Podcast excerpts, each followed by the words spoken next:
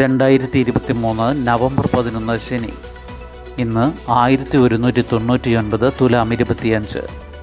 വാർത്തകൾ വായിക്കുന്നത് ജി രവി. ഗാസയിൽ മരണം പതിനൊന്നായിരം കവിഞ്ഞു.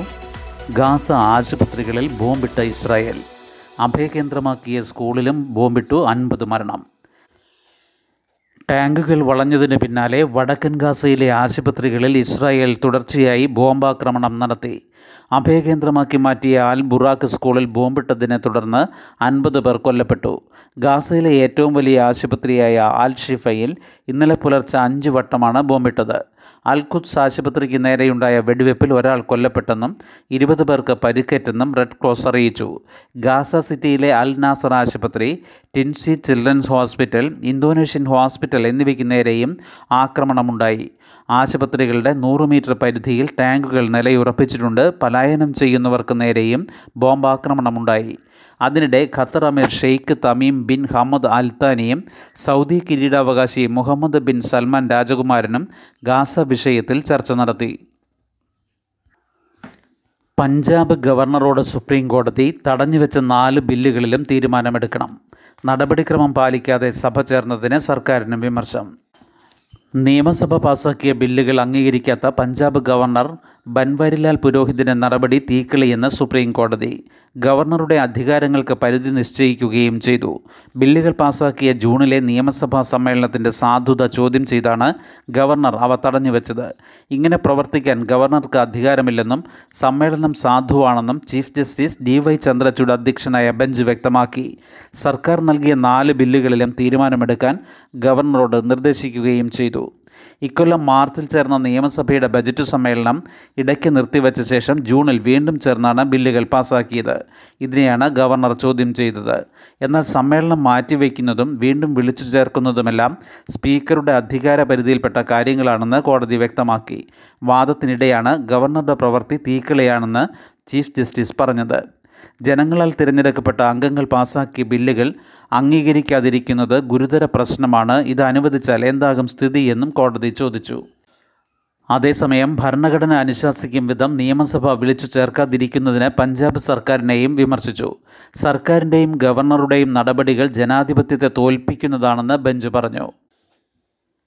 കേരള ഗവർണർ ആരിഫ് മുഹമ്മദ് ഖാൻ ബില്ലുകളിൽ തീരുമാനമെടുക്കാത്തതിനെതിരെ സംസ്ഥാന സർക്കാർ നൽകിയ റിട്ട് ഹർജിയും പ്രത്യേക അനുമതി ഹർജിയും സുപ്രീം കോടതി ഇരുപതിന് പരിഗണിക്കും.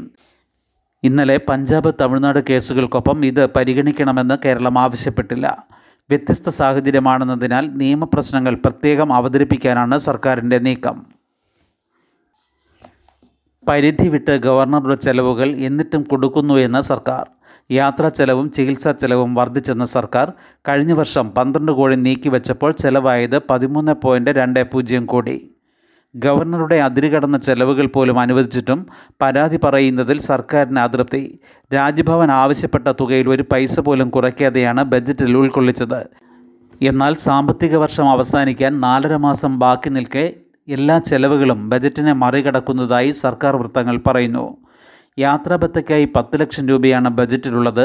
ഇപ്പോൾ തന്നെ പതിനഞ്ച് ലക്ഷം രൂപ ഗവർണർക്ക് നൽകി. മിക്ക മാസങ്ങളിലും ഗവർണർ തുടർച്ചയായി ഡൽഹിക്ക് പോകുന്നതിനാലാണ് ഈ ചെലവെന്നും മുൻ ഗവർണർമാർ ഇത്തരത്തിൽ യാത്ര ചെയ്യാറില്ലെന്നും പറയുന്നു.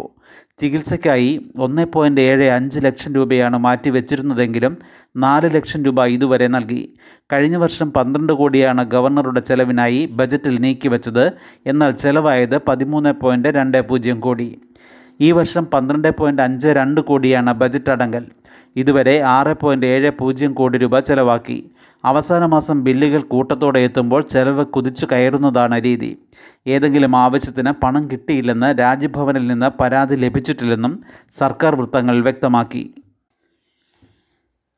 ശബരി റെയിൽ പുതുക്കിയ എസ്റ്റിമേറ്റിന് അംഗീകാരം.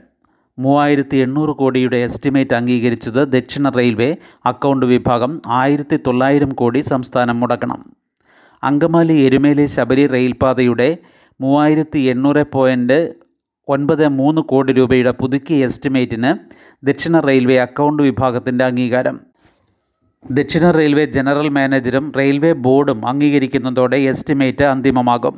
മൂവായിരത്തി മുന്നൂറ്റി നാൽപ്പത്തി ഏഴ് പോയിൻറ്റ് മൂന്ന് അഞ്ച് കോടിയുടെ എസ്റ്റിമേറ്റാണ് കെ റെയിൽ ദക്ഷിണ റെയിൽവേക്ക് രണ്ടായിരത്തി ഇരുപത്തിരണ്ട് ഫെബ്രുവരിയിൽ നൽകിയിരുന്നത്.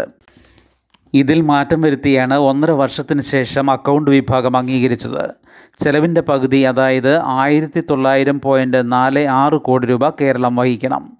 പകുതി ചെലവ് വഹിക്കാൻ തയ്യാറാണെന്ന് രണ്ടായിരത്തി പതിനഞ്ചിൽ അറിയിക്കുകയും രണ്ടായിരത്തി പതിനേഴിൽ രണ്ടായിരത്തി എണ്ണൂറ്റി പതിനഞ്ച് കോടിയുടെ എസ്റ്റിമേറ്റ് തയ്യാറാക്കുകയും ചെയ്ത ശേഷം സംസ്ഥാനം പിന്മാറുകയായിരുന്നു. ഇതോടെ രണ്ടായിരത്തി പത്തൊൻപതിൽ കേന്ദ്ര സർക്കാർ പദ്ധതി മരവിപ്പിച്ചു. രണ്ടായിരത്തി ഇരുപത്തിയൊന്നിൽ വീണ്ടും സംസ്ഥാനം സന്നദ്ധത അറിയിച്ചപ്പോഴാണ് എസ്റ്റിമേറ്റ് പുതുക്കാൻ ആവശ്യപ്പെട്ടത്.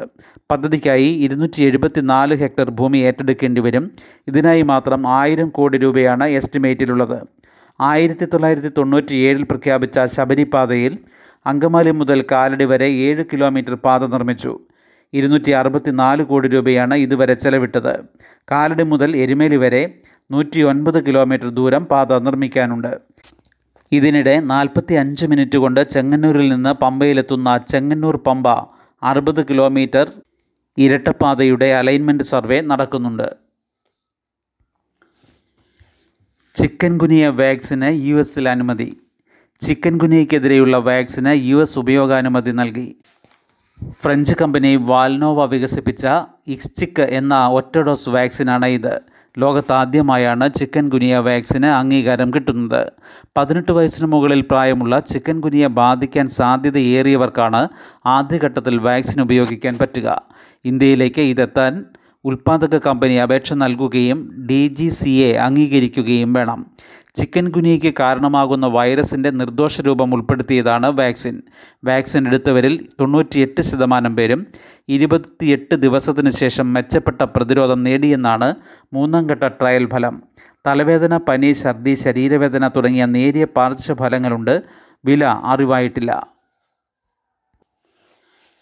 യഥാർത്ഥ അധികാരം ജനപ്രതിനിധികൾക്കെന്ന് സുപ്രീം കോടതി. രാഷ്ട്രപതി നിയമിച്ച ഗവർണറാണ് സർക്കാരിൻ്റെ തലപ്പത്തെങ്കിലും പാർലമെൻ്ററി ജനാധിപത്യത്തിൽ യഥാർത്ഥ അധികാരം ജനങ്ങളാൽ തിരഞ്ഞെടുക്കപ്പെട്ട ജനപ്രതിനിധികൾക്കാണെന്ന് പഞ്ചാബ് സർക്കാരും ഗവർണറും തമ്മിലുള്ള കേസിൽ സുപ്രീം കോടതി ചൂണ്ടിക്കാട്ടി. അതിനാൽ നിയമസഭാ സമ്മേളനത്തിൻ്റെ സാധുതയിൽ ഗവർണർക്ക് സംശയം ഉന്നയിക്കാനാകില്ല. വിശേഷ അധികാരം ഉപയോഗിച്ചാണ് സ്പീക്കർ സഭാ സമ്മേളനം മാറ്റിവെച്ചതെന്നും കോടതി ഓർമ്മിപ്പിച്ചു. സഭ നിർത്തിവെക്കാനുള്ള സ്പീക്കറുടെ അധികാരം ദുരുപയോഗം ചെയ്യപ്പെടാൻ പാടില്ല. സഭ അനിശ്ചിതകാലത്തേക്ക് റദ്ദാക്കാനോ നീട്ടിവെക്കാനോ കഴിയില്ല. വർഷത്തിൽ മൂന്ന് തവണ സഭ ചേരണമെന്നും ഓർമ്മിപ്പിച്ചു. ഇക്കാര്യത്തിൽ ഉചിതമായ മാർഗനിർദ്ദേശം നൽകുമെന്ന് പഞ്ചാബ് സർക്കാരിൻ്റെ അഭിഭാഷകൻ അഭിഷേക് മനു സിംഗ്വി അറിയിച്ചു. ഗവർണർ സർക്കാർ പോലെ പരിഹരിക്കാൻ ഒരാഴ്ച അനുവദിക്കണമെന്ന കേന്ദ്ര സർക്കാരിൻ്റെ അഭ്യർത്ഥന സുപ്രീം കോടതി അവഗണിച്ചു. ഗവർണർക്കെതിരെ രൂക്ഷ പരാമർശങ്ങളിലേക്ക് കോടതി കടക്കുന്ന ഘട്ടത്തിലാണ് കേന്ദ്രത്തിനു വേണ്ടി സോളിസിറ്റർ ജനറൽ തുഷാർ മേത്ത രക്ഷാപ്രവർത്തനത്തിന് ശ്രമിച്ചത്.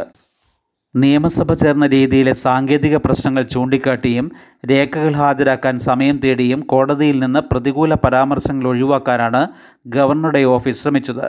ബില്ലുകൾ അംഗീകരിക്കുന്നതിന് പ്രശ്നമില്ലെന്ന് ഗവർണർ നിലപാട് മാറ്റുകയും ചെയ്തു. ചിക്കൻ ഗുനിയ വാക്സിൻ്റെ ഉപയോഗാനുമതി നിർണായക വഴിത്തിരിവ്. നിലവിൽ ചിക്കൻ ഗുനിയയ്ക്കെതിരെ ഫലപ്രദമായ ആൻറ്റിവൈറൽ മരുന്നോ ചികിത്സയോ ഇല്ല. വാക്സിൻ ഗവേഷണം അതിനാൽ തന്നെ വളരെ ശ്രദ്ധ നേടുന്നുണ്ട്. ഇതിലെ ഒരു പ്രധാന ഘട്ടമാണ് യു എസിൽ ഉപയോഗാനുമതി ലഭിച്ചതോടെ എത്തിയിരിക്കുന്നത്. ഇന്ത്യയിലെ ഐ സി എം ആറും ചിക്കൻ ഗുനിയ വാക്സിനായി ശ്രമിക്കുന്നുണ്ട്. പനിയും സന്ധിവേദനയും സൃഷ്ടിക്കുന്ന ചിക്കൻ ഗുനിയ ദീർഘകാലം നീണ്ടു നിൽക്കുന്ന ഗുരുതര രോഗങ്ങളിലേക്ക് നയിക്കാം, പ്രത്യേകിച്ച് പ്രായമായവരിലും സാരമായ രോഗമുള്ളവരിലും. ഗർഭിണികളിൽ രോഗം വന്നാൽ ശിശുവിനെയും ബാധിക്കാം. ഇതിനോടകം നൂറ്റിപ്പത്ത് രാജ്യങ്ങളിൽ ചിക്കൻ ഗുനിയ റിപ്പോർട്ട് ചെയ്തു. കേസുകൾ ഇന്ത്യയിൽ കുറഞ്ഞിട്ടുണ്ടെങ്കിലും വീണ്ടും ശക്തി പ്രാപിക്കാമെന്ന ആശങ്കയുണ്ട്. കേരളത്തിൽ ഈ വർഷം ഇരുപത് ചിക്കൻ ഗുനിയ കേസുകൾ റിപ്പോർട്ട് ചെയ്തെന്നാണ് ആരോഗ്യ മന്ത്രാലയത്തിൻ്റെ കണക്ക്. രണ്ടായിരത്തി പതിനെട്ടിലും രണ്ടായിരത്തി പത്തൊൻപതിലും എഴുപത്തിയേഴ്, രണ്ടായിരത്തി ഇരുപത്തി ഒന്നിൽ മുന്നൂറ്റി മുപ്പത്തി നാല് വീതം കേസുകളുണ്ടായി. രണ്ടായിരത്തി പതിനെട്ടിൽ രാജ്യത്താകെ ഒൻപതിനായിരത്തി എഴുന്നൂറ്റി അൻപത്തി ആറ് കേസുകളാണ് ഉണ്ടായത്. ഈ വർഷം ഇതുവരെ മൂവായിരത്തി എഴുന്നൂറ്റി പതിനൊന്ന് കേസുകൾ സ്ഥിരീകരിച്ചു. ഊട്ടി കൂനൂർ ട്രെയിൻ റദ്ദാക്കി. കനത്ത മഴയെ തുടർന്ന് സുരക്ഷയുടെ ഭാഗമായി ഊട്ടി കൂനൂർ സർവീസുകളും റെയിൽവേ റദ്ദാക്കി. പതിമൂന്ന് വരെയുള്ള സർവീസുകളാണ് റദ്ദാക്കിയത്. മേട്ടുപ്പാളയം കൂനൂർ സർവീസ് ഈ മാസം പതിനാറ് വരെ നേരത്തെ റദ്ദാക്കിയിരുന്നു. മേട്ടുപ്പാളയത്തിന് സമീപം കല്ലാറിലും അടർലിക്കുമിടയിൽ പാളത്തിൽ പാറകളും മണ്ണും മരങ്ങളും വീണത് മാറ്റുന്ന ജോലി തുടരുകയാണ്. മഴവെള്ളം കുത്തിയൊലിച്ച് ഇവിടെ പാളത്തിനടിയിലെ മണ്ണും ഒഴുകിപ്പോയിരുന്നു. ശുഭദിനം. നന്ദി.